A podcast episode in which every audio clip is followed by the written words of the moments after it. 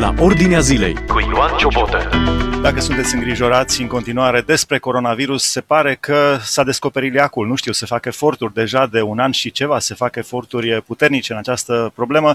Discutăm astăzi despre o posibilă soluție pentru coronavirus, împreună cu profesor dr. Emilian Popovici, medic primar epidemiolog, vicepreședintele Societății Române de Epidemiologie. Am văzut de la dumneavoastră un anunț despre o posibilă soluție pentru coronavirus, însă nu vaccin. V-aș ruga să detaliați pentru ascultători despre ce este vorba. Da, deci toată lumea aștepta ca să apară și un medicament, să zicem, specific pentru această infecție, fiindcă se știe că până acum s-au încercat și s-au făcut, de fapt, diverse scheme terapeutice de diverse clinici, de diverse spitale, Uh, aplicate pacienților, care au fost cu rezultate unele mai bune, altele uh, mai puțin bune. Dar toată lumea, cum spuneam, aștepta uh, un medicament care să fie specific și care să rezolve formele medii și formele grave într-un procent semnificativ. Cum descrieți e... pentru ascultător virusul? Știu că până la un moment dat coronavirusul este o simplă gripă. Dar ce se întâmplă după acel prag? Nici vorbă de o simplă gripă, pentru că o gripă nu dă manifestările clinice grave care se soldează, din păcate, într-un procent semnificativ cu decese pe care uh, le dă această infecție cu acest COVID-19. Vedeți, uh, mă refer până la un prag. Da, problema cea mai mare este acea furtună citochinică, acea debandadă uh, în apărarea celulară, care în momentul în care apare este foarte greu de controlat. Se știe că două probleme sunt foarte mari generate de această infecție cu coronavirus. Uh, problemele vasculare și problemele uh, acestea generate de furtuna citochinică. Ori uh, acest, această medicație care a fost descoperită și deja care a trecut de studiile de fază 1 în Israel, Uh, rezolvă exact această uh, problemă a uh, furtunei citochinice. Deci este o medicație practic care a fost studiată pentru terapia cancerului și care a fost adaptată de colectivul clinicii respective, condusă de un respectabil profesor, a fost adaptată pentru infecția COVID-19 și care a dat extraordinar de bune rezultate. Dacă ținem cont de faptul că din 30 de pacienți, deci numărul de pacienți la studiile de fază 1 este mic, din 30 de pacienți tratați, pacienți care toți au avut forme medii și grave, 29 au fost vindecați în decurs de 5 zile, iar al 30-lea a fost și el vindecat, dar într-un interval de timp ceva mai lung. Deci rezultatul este excepțional și este foarte promițător. Cu toții uh, uh, sperăm acum ca aceste rezultate foarte bune să fie confirmate în studiile de fază 2 și 3, pentru ca oamenii să beneficieze de această minunată terapie într-un timp cât mai scurt uh, posibil. Desigur că vor mai trece câteva luni de zile Uh, uh, până când uh, vom putea să aflăm rezultatele studiilor de fază, de fază 3. Asta dacă se va merge într-un ritm alert, așa cum s-a mers în cazul, în cazul vaccinurilor. Diferența Spune. între vaccinuri și acest medicament, pentru ascultători, păi, ce vaccin, pot să înțeleagă? Vaccinurile previn infecția, se completează de minune. Deci vaccinurile previn infecția, deci prevenind infecția previn și aceste complicații, spuneam complicațiile vasculare și cele legate de sistemul imun, de acea furtună citochinică. Eh, pe când eh, această terapie, eh, acest tratament rezolvă cazurile odată apărute. Deci se completează reciproc cele, cele două. De fapt, sunt cele două direcții de acțiune în orice infecție în care avem, ca să spunem așa, o acțiune, o acțiune completă. Iar ca și alte avantaje pe care le, cercetătorii le-au prezentat până în momentul de față, Uh, medicamentul nu va fi scump, va fi un medicament relativ ieftin uh, și va putea să fie produs uh, odată ce va fi certificat cu studiile de fază 3, va putea să fie produs în cantități suficiente pentru întreaga lume Acesta este anunțul pe care ei l-au făcut, deci nu uh, reprezintă niște probleme nici măcar de, de producere a lui pe scară, uh, pe scară largă. De asemenea, un foarte mare avantaj este acela că administrarea se face uh, relativ ușor, în sensul că se administrează prin inhalații, Eh, ori eh, o tehnică de administrare din aceasta prin inhalații eh, n-ar trebui să lipsească din niciun spital, deci nu reprezintă nici o problemă pentru personalul medical ca să poată să aplice o asemenea tehnică, nici pentru spitale ca să nu aibă o asemenea, o asemenea dotare. De asemenea, un alt avantaj, pentru că vedeți, parcă numai avantaje sunt când e dar de la Dumnezeu, ca să spunem așa, pentru că știința, atunci când este canalizată spre binele omului, este un dar de la Dumnezeu, cel puțin așa se consideră.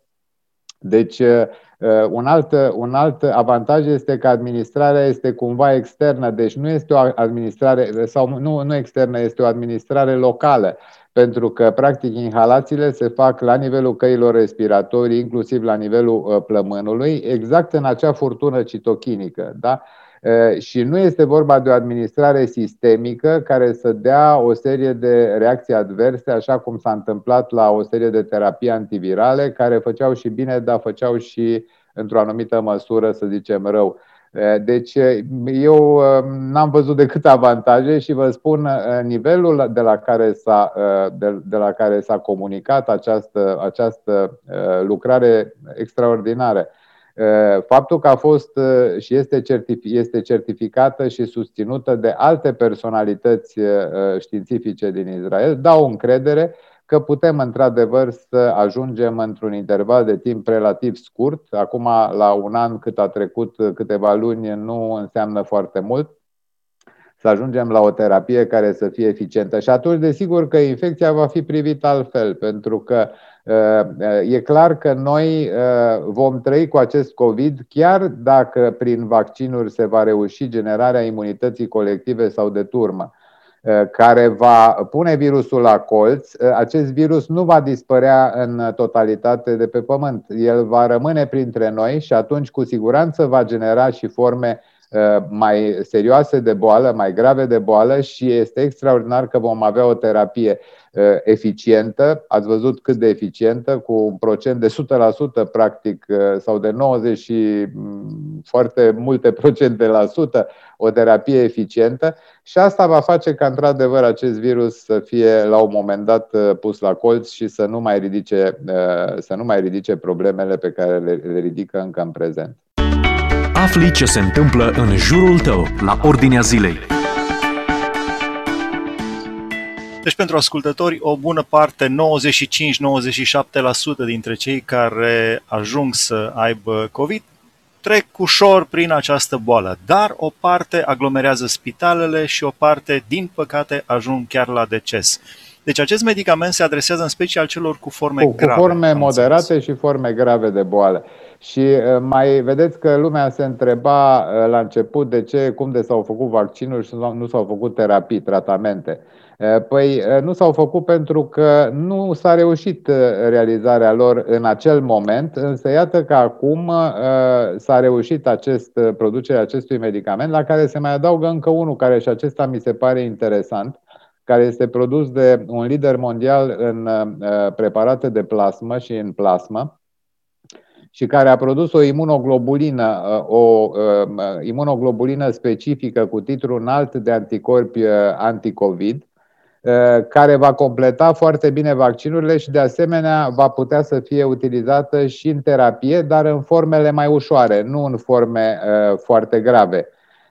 Și aceea are avantaj pentru că se știe că între momentul administrării vaccinului și al apariției protecției de anticorpi trebuie să treacă un, un interval de săptămâni de zile. Ori acea imunoglobulină, dacă este administrată, în momentul în care este administrată, conferă protecție imediată și completează foarte bine vaccinurile. Deci, cum spuneam, între momentul administrării și al apariției titlului de, pro- de protecție după vaccin trebuie să treacă săptămâni de zile, ori dacă se dau simultan cele două, imunoglobulina protejează imediat pentru că introducem protecția gata formată, deci organismul nu mai trebuie să facă nimic și numai bine acoperă exact intervalul de timp până la apariția protecției post-vaccinale. Plus de asta, această imunoglobulină, din câte spun autorii care au o tradiție de 100 de ani în producerea de bine pentru omenire, sub forma preparatelor de plasma, preparatelor de plasma derivatelor de plasmă, anunță că acest, această medicație va putea să fie folosită chiar și în cabinetul medicului de familie. Deci ne referim la forme mai ușoare de boală, care pot beneficia și acelea de o scurtare a evoluției și de o evitare a uh, trecerii spre forme grave prin administrarea aceasta care este destul de facilă din moment ce ei preconizează că se va putea face și la cabinetul medicului de familie.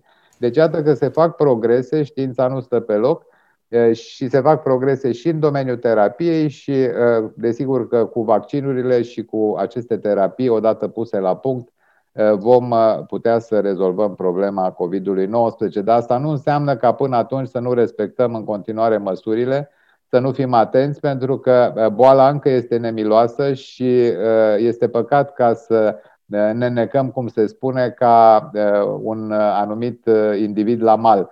Da? Deci este păcat să facem așa ceva când avem totuși o perspectivă, zic eu, destul de pozitivă.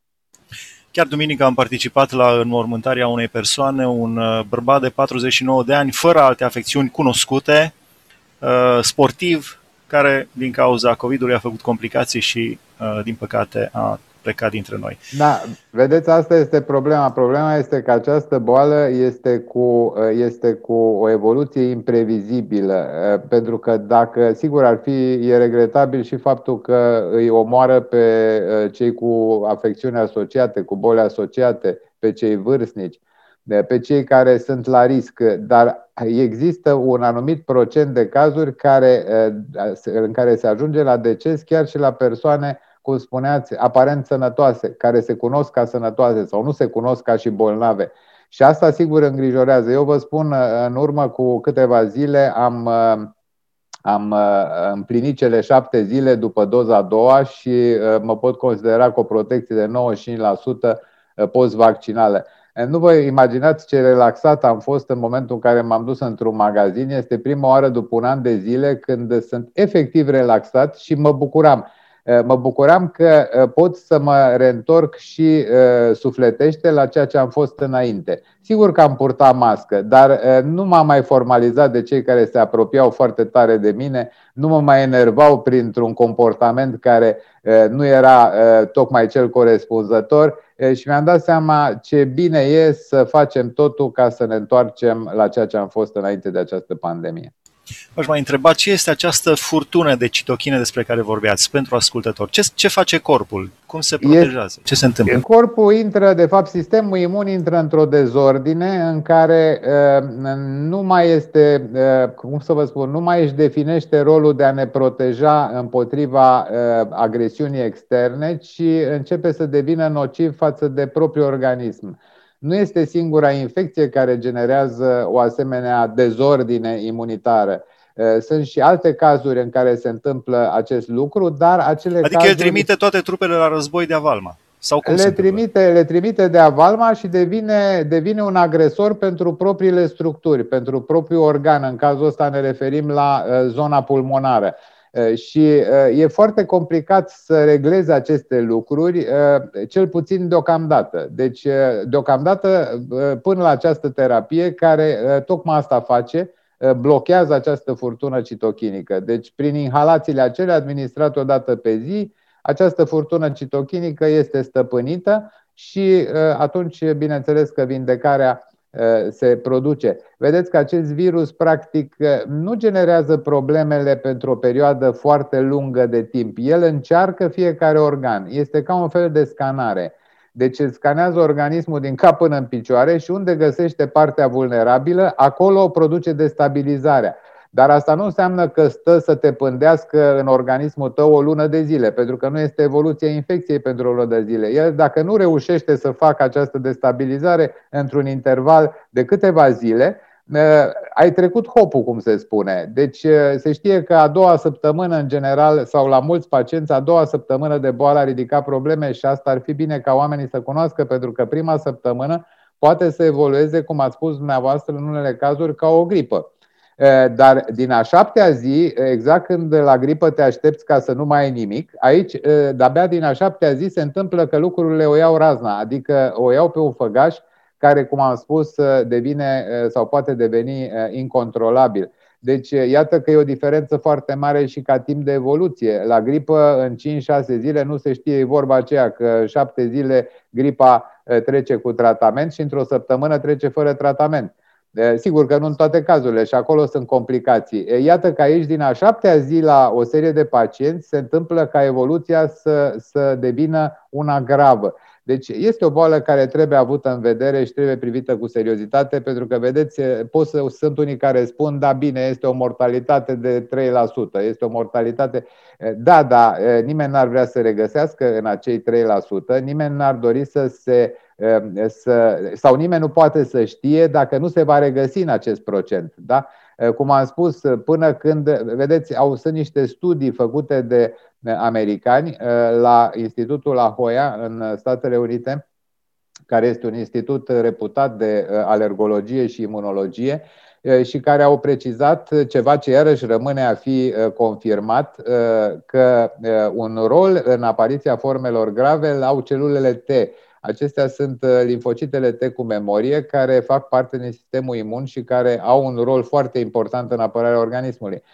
Ori niște dezechilibre la nivelul celulelor T se pare că favorizează formele grave de boală. Cine poate să știe, care dintre noi știe cum stă cu celulele T? Deci, vedeți, poți să stai bine cu inima, cu plămânii, cu ficatul, cu urinichii, cu toate organele interne, cu creierul, pentru că COVID-ul ăsta atacă, din păcate, și creierul, nici pe acesta nu-l iartă, dar poți să ai un, o problemă la nivelul celulelor T și neștiind asta, te consideri sănătos, nu te consideri la risc, dar tu de fapt ești la un foarte mare risc, pentru că, așa cum am spus, o dereglare la acest nivel uh, se pare că favorizează apariția formelor grave.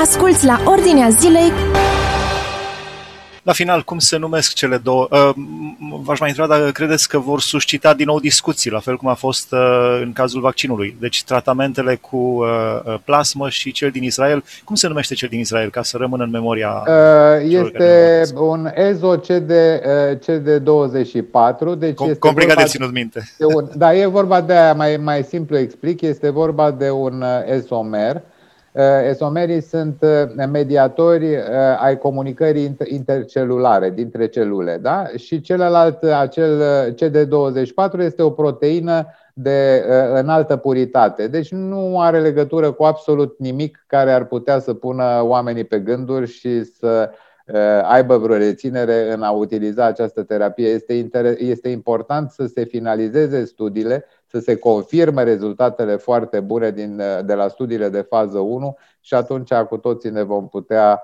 sau mă rog, pacienții, că sper să nu ajungem toți pacienți, pacienții care vor fi în situația aceasta de formă moderată sau gravă de infecție COVID-19, pacienții aceștia vor putea să se bucure de această terapie.